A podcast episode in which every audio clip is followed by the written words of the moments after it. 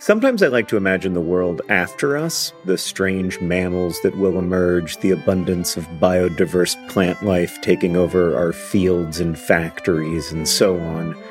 I don't think this world will be better. I maintain that we are the most interesting thing to happen on Earth, and there is real beauty and meaning in our curiosity and compassion, even as we also cause and witness so much suffering. But at any rate, there will be a world after us, after each of us. And that's why there's life insurance. It exists to provide a financial safety net to those who love and count on you. Policy Genius's technology makes it easy to compare life insurance quotes from America's top insurers in just a few clicks to find your lowest price. With Policy Genius, you can find life insurance policies that start at just $292 per year for $1 million of coverage. Some options offer same day approval and avoid unnecessary medical exams. So save time and money and provide your family with a financial safety net using Policy Genius. Head to policygenius.com or click the link in the description to get your free life insurance quotes and see how much you could save. That's policygenius.com. Policy Genius, because there will be a world without us.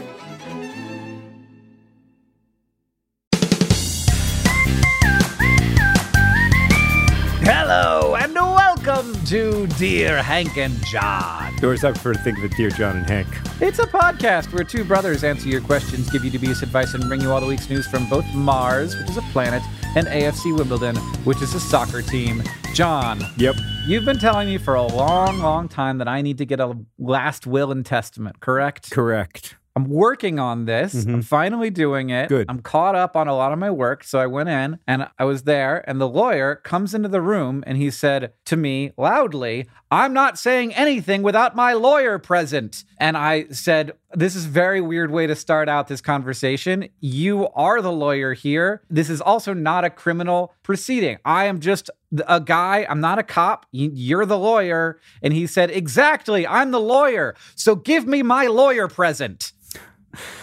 The longest setup for the worst joke. No, he wants a lawyer present. And so I, I got him uh, some lapel pins from dftba.com. Let me ask you if you're actually getting your will done or if it was just all a setup for a joke. I, I am. You are. I am. I didn't actually, I haven't gone in yet, but I've scheduled a meeting. Oh my God. It's scheduled. It's on the schedule. Oh my God.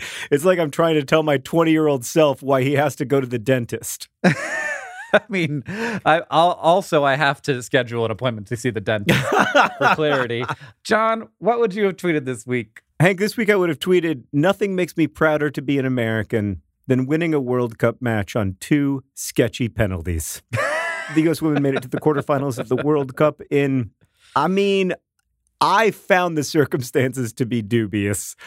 Other people had a lot of complaints about like different refereeing decisions in the game that weren't about those two penalties. And so, therefore, they thought that America deserved the two mm, relatively Mm. soft penalties we received. But then again, when Tottenham fans a few weeks ago were whining about how the penalty that got called that uh, helped Liverpool win the European Championship was soft, I was like, whatever, shut up. So I'm happy to be an American. It's amazing to me, John, that the thing you wanted to tweet about was the a soccer game and not that your podcast, The Anthropocene Reviewed, was featured on Roman Mars's 99% Invisible in, a, in such a complimentary and beautiful manner that has resulted in uh, maybe an unpleasant amount of attention being paid to that podcast. uh, it has been really overwhelming and exciting. And I'm really grateful to everybody at 99% Invisible for featuring the Anthropocene Reviewed. But yeah, like it's still in the top 25 wow. trending podcasts and lots of new listeners, which is almost entirely welcome. And if you listen to Dear Hank and John, I definitely want you to listen to the Anthropocene Reviewed. There is nothing more fun in this world than like reading the Anthropocene Reviewed's email. Because everybody who Mhm. writes into the Anthropocene Reviewed is, I, I read their emails and I'm like, I like this person. This is a person I would like in real life. I have to say, I do not always feel that way when reading, for instance, Crash Course comments. Yeah. That should be a new segment on Dear Hank and John Anthropocene Reviewed emails. Oh, I got a great one today. It was Yeah? somebody suggesting a review uh, air conditioning, uh, and they made a phenomenal observation about air conditioning. His name's Daniel Huck. I'll just read it to you. Most science fiction that considers human life on Mars envisions vast networks of structures and tunnels to protect its human inhabitants from the inhospitable atmosphere. Ironically, to an outsider of the planet Earth, one might already assume that humans were off world settlers because we spend the majority of our time in offices, houses, apartments, schools, libraries, even indoor pools that are air conditioned. And between these boxes, we utilize moving boxes called Yeah. cars and buses to get us to our next resting place. I mean, yes. And, well, this is even more the case when it, in places where it's very cold. Like they build they build tunnels. I think you can walk through all of downtown Minneapolis without ever once going outside because, like, you have to be able to. I love that about Minneapolis. And John, that new segment reminds me of our new, less new segment. Hey now! You're an all star. The second clip of All Star Smash Mouth in HD shows the waffler wearing uh, the an undershirt, it appears, and, a- and one oven mitt. He's also got goggles and, and frosted tips, which, let's just be honest with ourselves, was never a good decision. He's also wearing a utility belt that has a whisk. It has a whisk on it and also a spatula. And he has what is clearly a broken waffle iron that he pushes onto his face. Also, his undershirt is covered in waffle burns, as is, if you look very closely, the back of his neck. And that is our new segment. Hey now, you're an all star. And also, according to our Survey Monkey results, the last time we will do that. so I just wanted you all to see what you're missing out on. I just want to say a huge thank you to everybody who went to patreon.com slash dear Hank and John and heroically and generously explained to Hank what an incredibly bad idea that segment is. I mean, ah. Hank, as much as I didn't enjoy listening to your summary of The Waffler, I can only imagine how funny that bit would be four years from now when it was still happening every week. God. Watching it in HD is really, really mind bending. It's just I watched there's an entire leopard print house, John. I, I watched a leopard it. I- print I, watched house. it in HD, Hank. I watched the entire video in HD, and I think it would be a really wonderful YouTube series. But like, is it a good use of our one wild and precious life, Yeah, or should that's my main concern. or should we hand it over to like a younger and more promising person who might be able to really just sink their teeth into this great work of 1997 genius? I don't know, John, but ooh, it's good. How did they get a leopard print house and put it only in two shots and you basically can't see it? Uh, they definitely had a lot of money and i know that i know that our patient listeners right now are thinking i was under the impression this was a bad advice podcast not a bad smash mouth analysis podcast but that is the only thing i could think about while watching the music video like these people had stupid stupid amounts of money to make a music video. Like they had money that justin bieber somehow doesn't have. Like taylor swift can't make a music video that's as, as expensive as smash mouth's all-star I mean, and the the depth of the integration with Mystery Men, the movie that Smash Mouth's All Star is in no way most associated with. The- There's no Shrek in this music video Well, because Shrek hadn't happened yet. They didn't know about Shrek. They They, thought know. that Mystery Men was going to be like the movie that saved Hollywood. You know, like, and Yeah. and we we will we will move on from this. Actually, maybe we won't. Hank, you want to know the most amazing thing about the All Star music video? oh, there's not just one thing but hit me. According to Wikipedia, Mhm. somewhere in the All Star music video is a cameo from NPR legend Diane Rehm. What? This is also Doing recorded what? in IMDb. I, I cannot find this cameo and I can't find any other reference to it. So it's possible that it's Wikipedia, you know, graffiti or, or vandalism or whatever. yeah, no, this isn't a thing. But That's I, not a thing. I mean, I'm just I'm just saying, if anybody out there is listening and they know the story of how Diane Rehm came to be associated with the Smash Mouth All Star music video, I would be interested to find out. Absolutely. Please, someone. Our first question comes from Emily, who writes Dear John and Hank, How did they decide that doorbells should go ding dong? Sincerely, Emily. Emily, Emily, when were you born? In 2004? You might have been. Well, I mean, you could have you could have various noises being made by chimes. What do you mean? I mean that it was a doorbell and the bell went ding dong as bells do. Yeah, I guess they kind of go ding dong as bells do. Do you know that ding dong is two other things besides being a noise? Uh, no, It's a silly or foolish person, and it's also a food.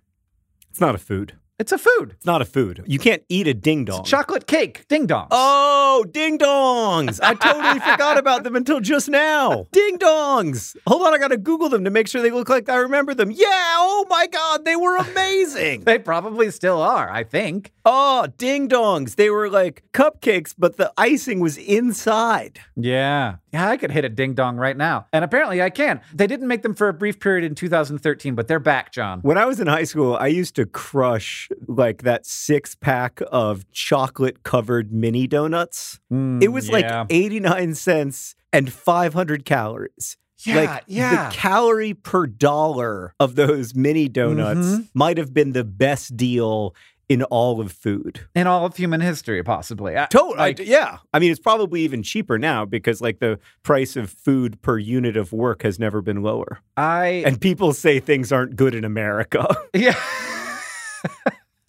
That's, I would uh mom would give me two dollars and fifty cents per day for lunch. yeah. And I would get a chocolate milk and a fudge round, and that was like the same amount of calories as getting like an, uh, the two dollar and fifty cent lunch, and then I'd have like one dollar and seventy five cents left over. Which you'd save. Yeah. Because Hank was the most obsessive, like hoarder of money. I yeah, I guess we're supposed to be celebrating, you know, people who who save money and are cautious with money and everything. But all Hank's hoarding of money ever got him was me stealing his money because I needed money. Yeah. Because I was Right. I was out there spending because you were out of money. I was out there spending four or five dollars per lunch when I only had two fifty. John, before we move on to our next question, I'm sorry that we haven't really answered this one. This is like the special edition uh, where we don't answer any of the questions. I don't know why we why we got to the di- like the particular ding dong on my doorbell. It dings when you push and it dongs when you let go. Yeah. it's actually ha- still has a dinger in there. It's it's a physical doorbell, which I love. But uh, I don't know why ding and dong and I like onomatopoeia is very weird. Uh, in general, I don't really understand how we know how to make sounds, then spell them out so that we can. It's wild. All right, Hank. Yeah. Let's answer another question. This next question comes from Samantha, who writes Dear John and Hank, my coworker started following me on Instagram recently. He's 40. Oh, Samantha, I don't like the judgment that's implied by your accusation. He's 40 and he has kids. Oh, god. and he's very politically conservative, and I'm an avocado loving millennial. I worry that he will judge me for what I post. I'm sorry, are you not allowed to like avocados unless you're. under the age of 40. First of all, the millennial cutoff, depending on who you ask, is 1980, which means that there are 39 year old millennials. That So- in and of itself is horrifying. Yeah, well, I'm one of them. You're not a millennial. Uh, I can tell by looking at you. it's almost as if the entire idea of generations is BS. But anyway, move on. It is. It's funny. Like when we were growing up, I felt like that was clear until that book by Douglas Coupland, Generation X, came out. Yeah. And then all of a sudden I was like, oh God, I want to be a part of a generation. Oh my God, that seems so cool and important. I, I just wanted to be part of something. I wanted to understand myself in a Yeah. historical context. Right. And that Yeah. idea was so helpful to me. I freaking love avocado toast. I yeah, I mean, so do I, and we we are apparently from completely different generations. So I, I'm really proud of us for bridging the divide. I worry that this coworker will judge me for what I post, but I don't want to feel like I have to censor myself on social media. How do I get my coworker out of my personal life? Likes and follows Samantha. So the answer to this question, Samantha, is that the way that you get people out of your social media feed is by not having a publicly available social media feed. And if you do keep it public, you just have to live with the possibility that people will follow you. Yeah, this this question makes me think two things. First, this problem that I considered somewhat unique to the fact that I have a large internet following is not at all unique and everybody has it. Exactly. Where it's just like you are making content for a broad audience of diverse people.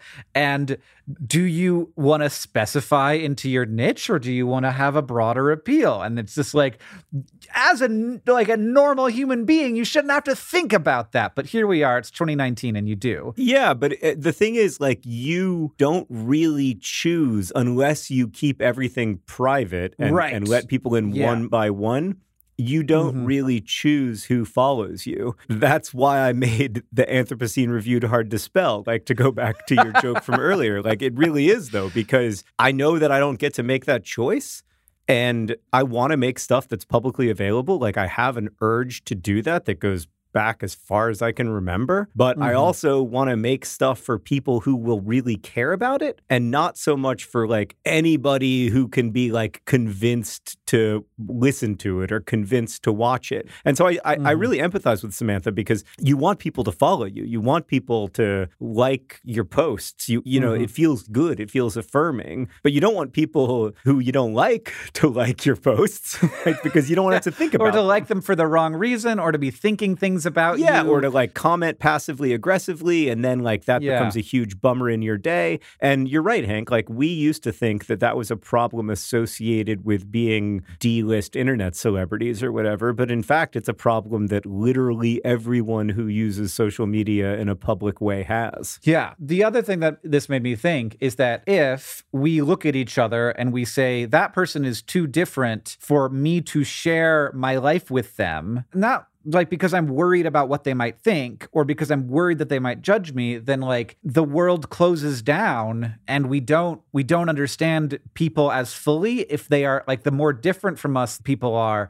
the less likely we are to have an opportunity to understand them better. And so in that way it's almost like I want people who are different from me to follow me so that they un- like see a different way of living, a different perspective and like how other people do it. And I like hopefully just being different doesn't necessarily come with the judgment. I think that it's much more likely to come along when when you're being presented with something that's a little like you know outside of your norm to be like why is that happening? and analyze it and think about it. But i also think it's important that we see other ways in, which people live and see those as like different but not worse. Yeah, but the complicated thing about it is that sometimes that can feel unsafe, especially when it's entering into your real life. Like, what if this person starts talking at work about your Mhm. social media feed in ways that end up like damaging your performance reviews or in ways Yeah. that, you know, like make your boss treat you differently or whatever? It's so complicated. And also, like, not everybody goes into those, you know, experiences with the same level of power. And and I think that's another Mhm. complicated part of it. So Yeah, I, I wish I had good advice.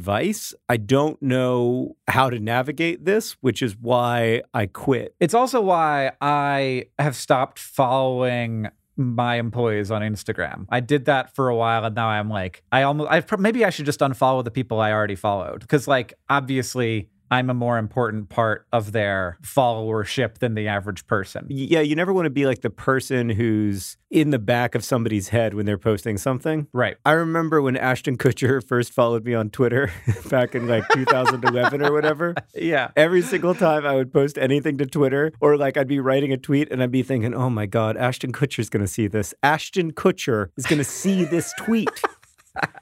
Whatever I put in this box, Ashton Kutcher will literally have to look at.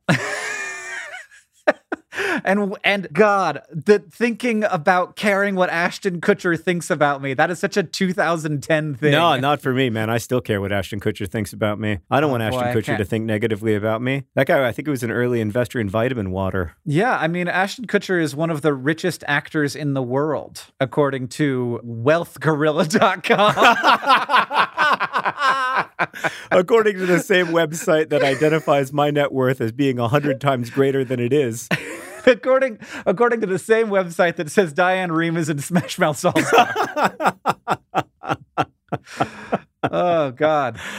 This next question comes from Case, who writes Dear John and Hank, but mostly Hank, you recently mentioned that you were wearing button up jeans. Why? Mm. Aren't they definitively worse than zip up jeans? yes.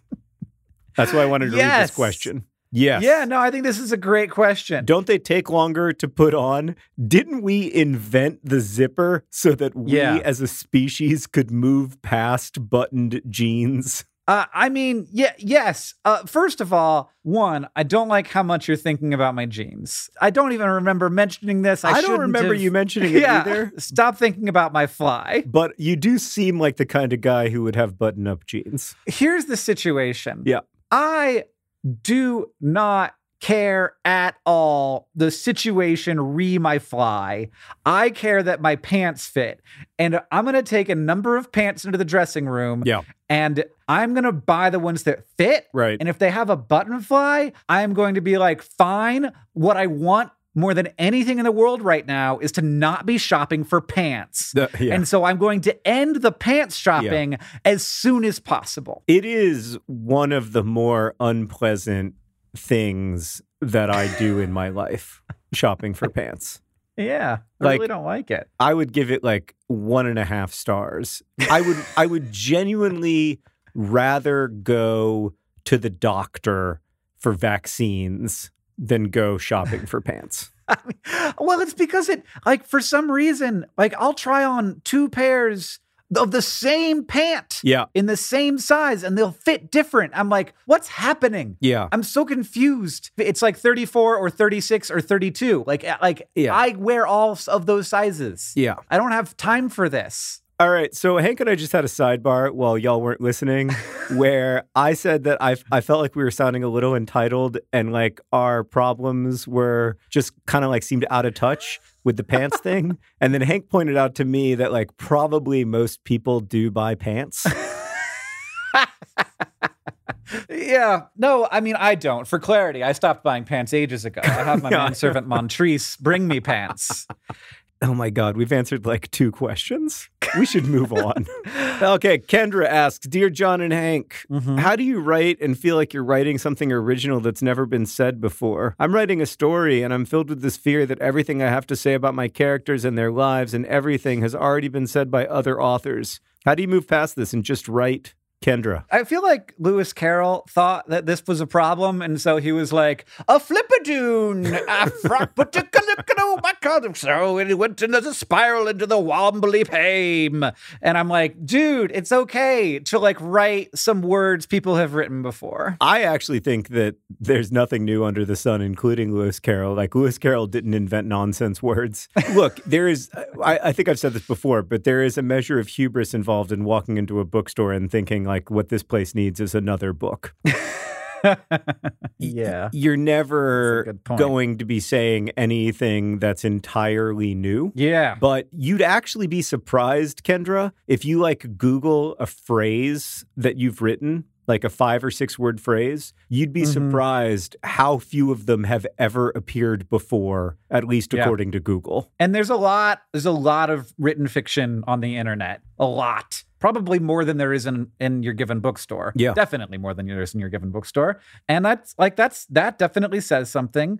I think also John and I have explored the idea of reading books that are like 100 years old that were very popular in America 100 years ago and maybe like making some kind of content around that process of reading like the top book in America from 1906 or something. And what we found is like culture and society has changed so much that a lot of that stuff isn't relatable, it's not fun to read, and it's you know like it's just like it it understands the universe very differently than we do. Right. And so sometimes I feel like there are all these beautiful classic novels, and like, why are we creating more stuff? But what we know now is different. How society is is different. What, like, who people are. People are different now. Like, they are different things, and we imagine ourselves differently than we used to. And so we need voices from the present and, and in some ways from the future. Like, younger people now, to me, kind of seem like they're from the future. Like, Right. they are going to grow up and be adults that are different from how adults are now. And like, you know, 25 year olds are going to be 45 someday and they're just going to be different than today's 45 year olds. So, like,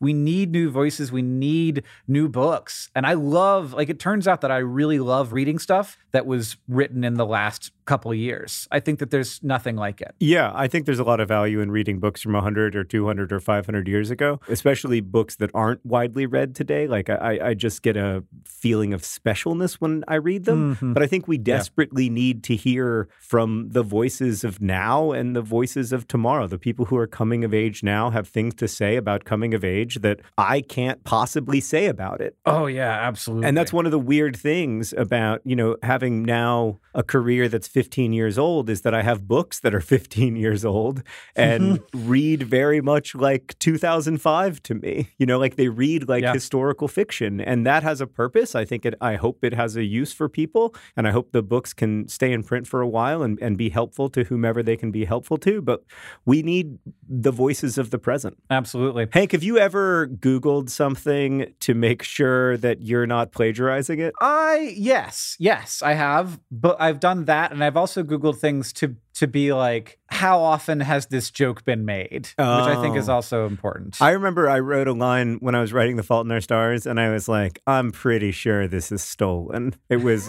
Love is Keeping the Promise Anyway. Yeah. And I was like, "There- there's no way that's original. But I Googled it and I was like, "Phew, huh.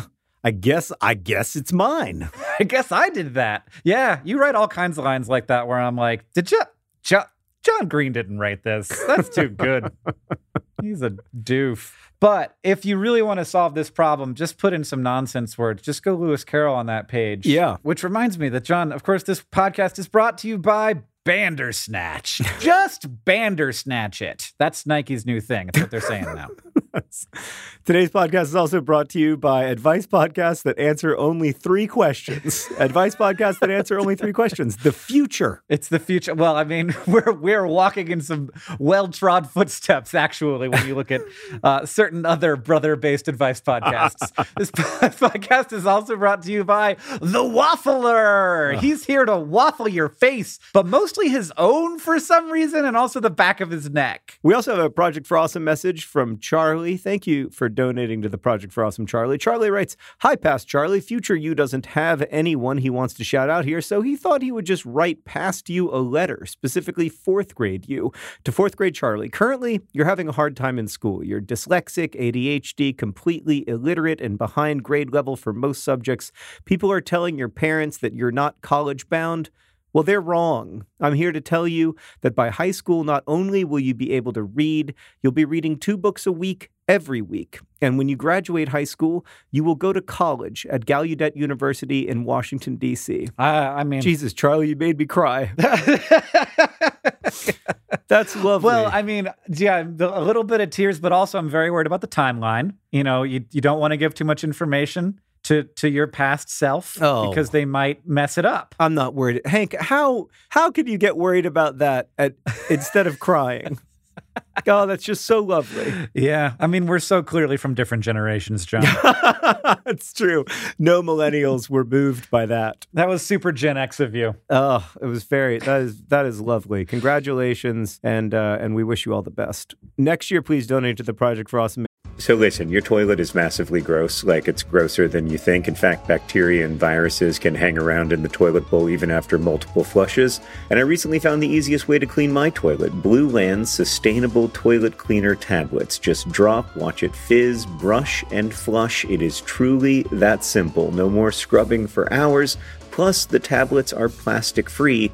Blue Land is on a mission to eliminate single use plastic by reinventing cleaning essentials to be better for you and for the planet with the same powerful clean that you're used to. Blue Land products are effective and affordable, and their toilet tablets are proven to work on a wide range of toilet stains, including rust, mineral deposits, lime scale, and hard water. And you can even get more savings by buying refills in bulk or setting up a subscription. Blue Land has a special offer for our listeners. Right now, you can get 15% off your first order by going to blueland.com slash dear Hank. You won't want to miss this blueland.com slash dear Hank for 15% off. That's blueland.com slash dear Hank to get 15% off. Again, and, and write another letter updating us on how things are going. John, I got another question. It's from Jordan, who asks uh, Dear Hank and John, I was recently listening to the Bill Nye the Science Guy podcast, and something terrible happened. He was talking about how all things come from other things, and that the atoms in every person were once in something else. I have so many particles inside of me, and I realized that there must be some electron in my body that might once have been in a pigeon. I find this incredibly upsetting. What are the odds that I am part pigeon? Pooping pigeons, Jordan. 100%. Yeah. You are, def- you are 100% part pigeon. I'm sorry. Not only are you part pigeon, you're part star, you're part everything. There's nothing you're not. That's the weird thing, Jordan. There's nothing you're not. That's very John Green. Omnis cellula e cellula. All life comes from life. All cells come from cells. All the atoms that are inside of you are recycled. yeah. And by the way, will be recycled after when you go on to live your second of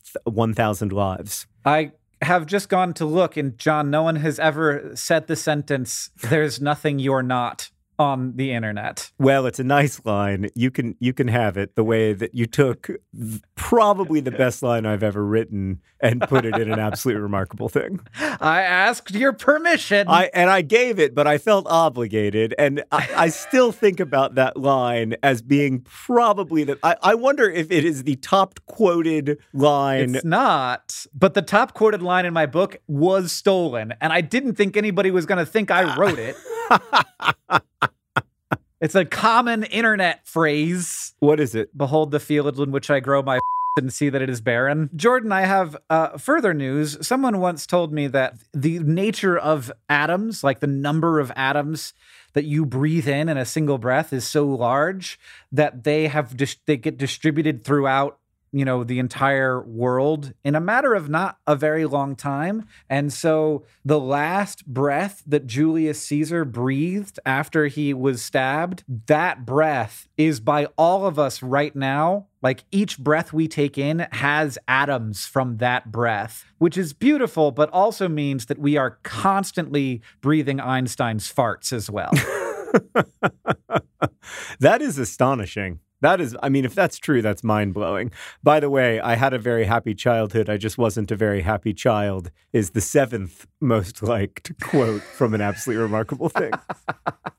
you you got in there. You did okay. I think I beat you. One of one of the things I actually wrote is above you on there somewhere. Yeah, I, I kind of missed my calling as a person who writes greeting card aphorisms.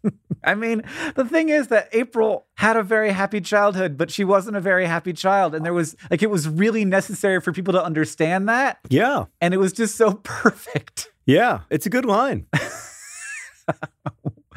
Is the number two one at least something I wrote? Yeah, it's definitely something you wrote. Well, I'm glad that I wrote at least one of the top quotes uh, from the Goodreads and Absolutely Remarkable Thing quotes page. Hank, before we get to the all important news from Mars and AFC Wimbledon, I just want to ask one last question from Amber because I, I do not know the answer to this and I'm very curious. Dear John and Hank, I translated a sentence from Spanish on Duolingo recently. There was a cartoon drawing of an astronaut, and the sentence translated to, I only saw one star. Star, which, by the way, is a beautiful line.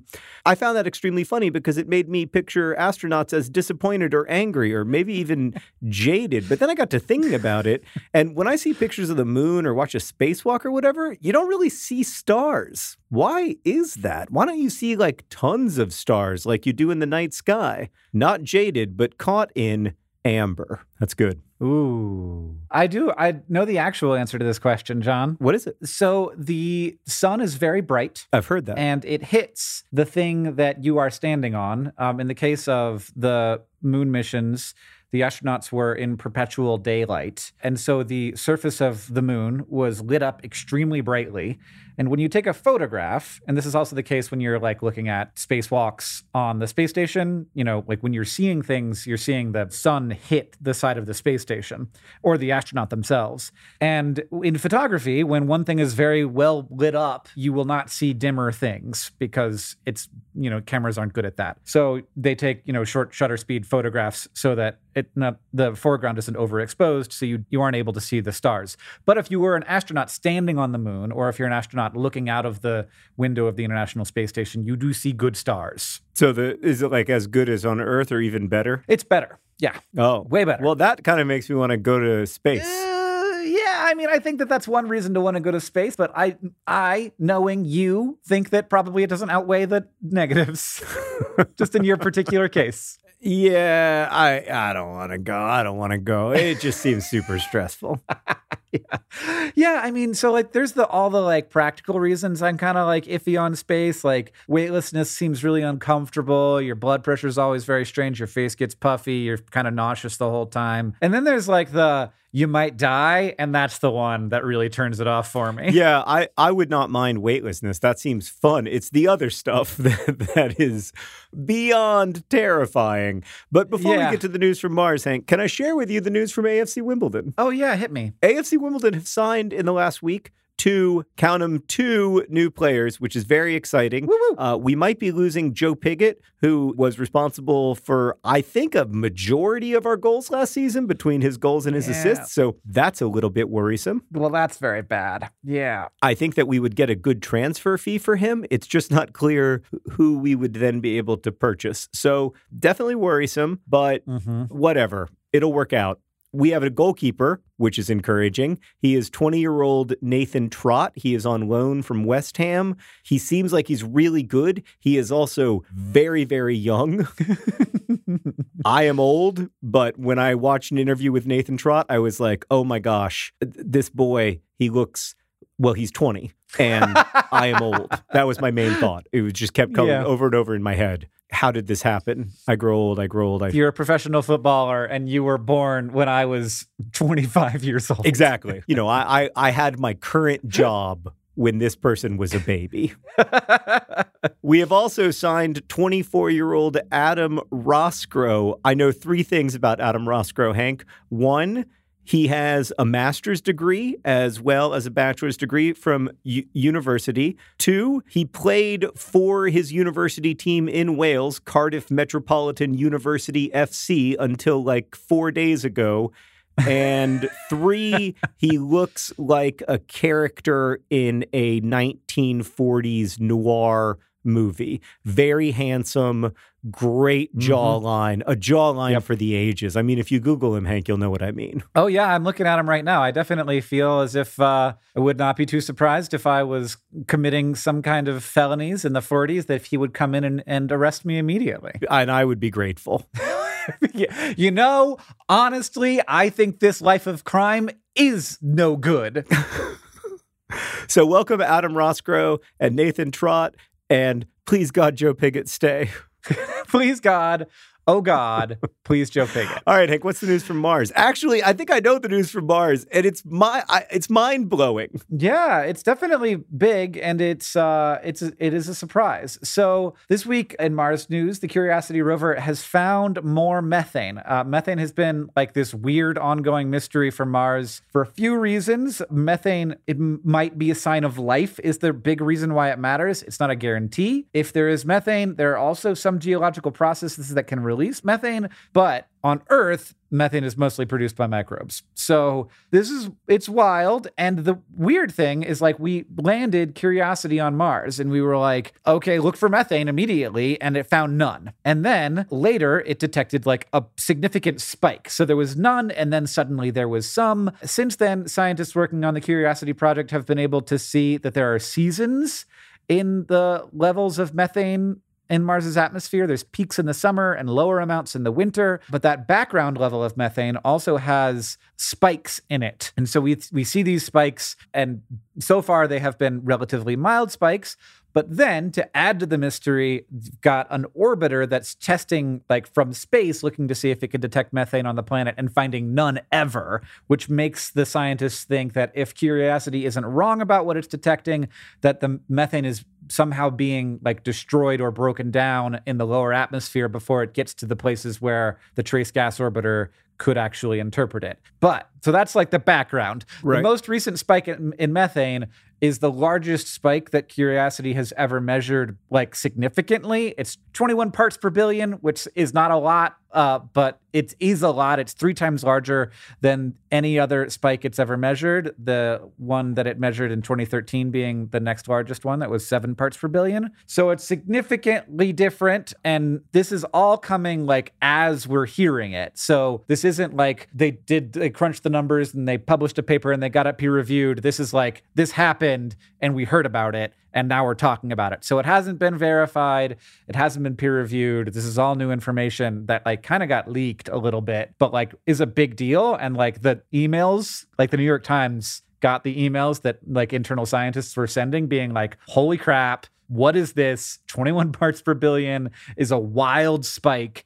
And you know there seems to be some kind of methane cycle on mars and whether that cycle includes some kind of biological participant or whether it's just something that's happening in the interior of the planet but it definitely seems like methane is being produced now actively actively more produced. at some times than at other times which indicates for lack of a better term change. Yeah, and and that could just be seasonal. It could just be that like, you know, you have like pockets of methane that get formed underground and then the the CO2 ice on top of it right. you know sublimes away and so the methane can be released uh, Right. during some some seasons. And like depending on how close you are to one of those pockets or how big the pocket was you might get a spike like this.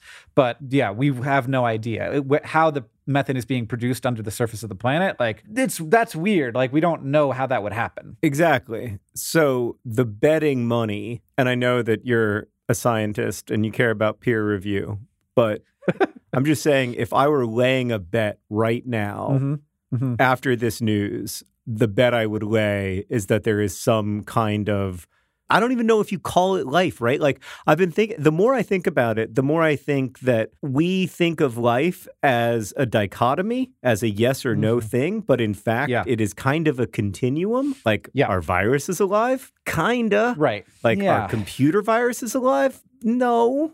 But like Eh. yeah, and so it, Yeah. we we have imagined that there is life and not life, that there are live planets and dead planets, and that may have been an oversimplification. yeah I'm just saying, if I had betting money right now, I would put the betting Mhm. money on either Curiosity brought some life to Mars, or there's something Mm. like life on Mars. Yeah, I, Curiosity could not have brought enough life to Mars for it to have produced that level of methane. So Unless not- it was the kind of life that, like, it turned out like loved Mars the way that starlings loved America.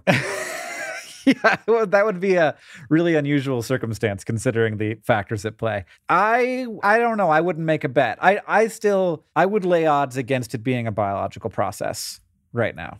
I mean, I feel like we should th- th- that bet. Like, hopefully, we'll live to see it settled. But I, I, I'm on the other side of that bet, and I'll bet you one American dollar, which I stole from you in 1984.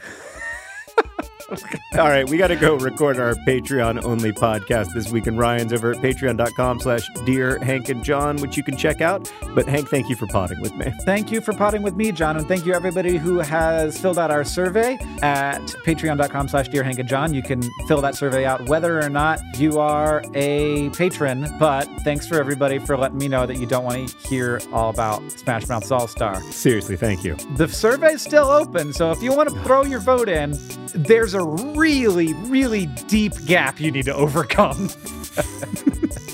I mean, it's, So- believe me, Hank, it's not going to shrink after your most recent uh, installment. I thought it was great. All right. Uh, this podcast is edited by Joseph Tuna Medish. It's produced by Rosiana Halse Rojas and Sheridan Gibson. Our head of community and communications is Victoria Bongiorno. The music you're hearing now and at the beginning of the podcast is by the great Gunnarola. And as they say in our hometown, don't, forget, to be awesome.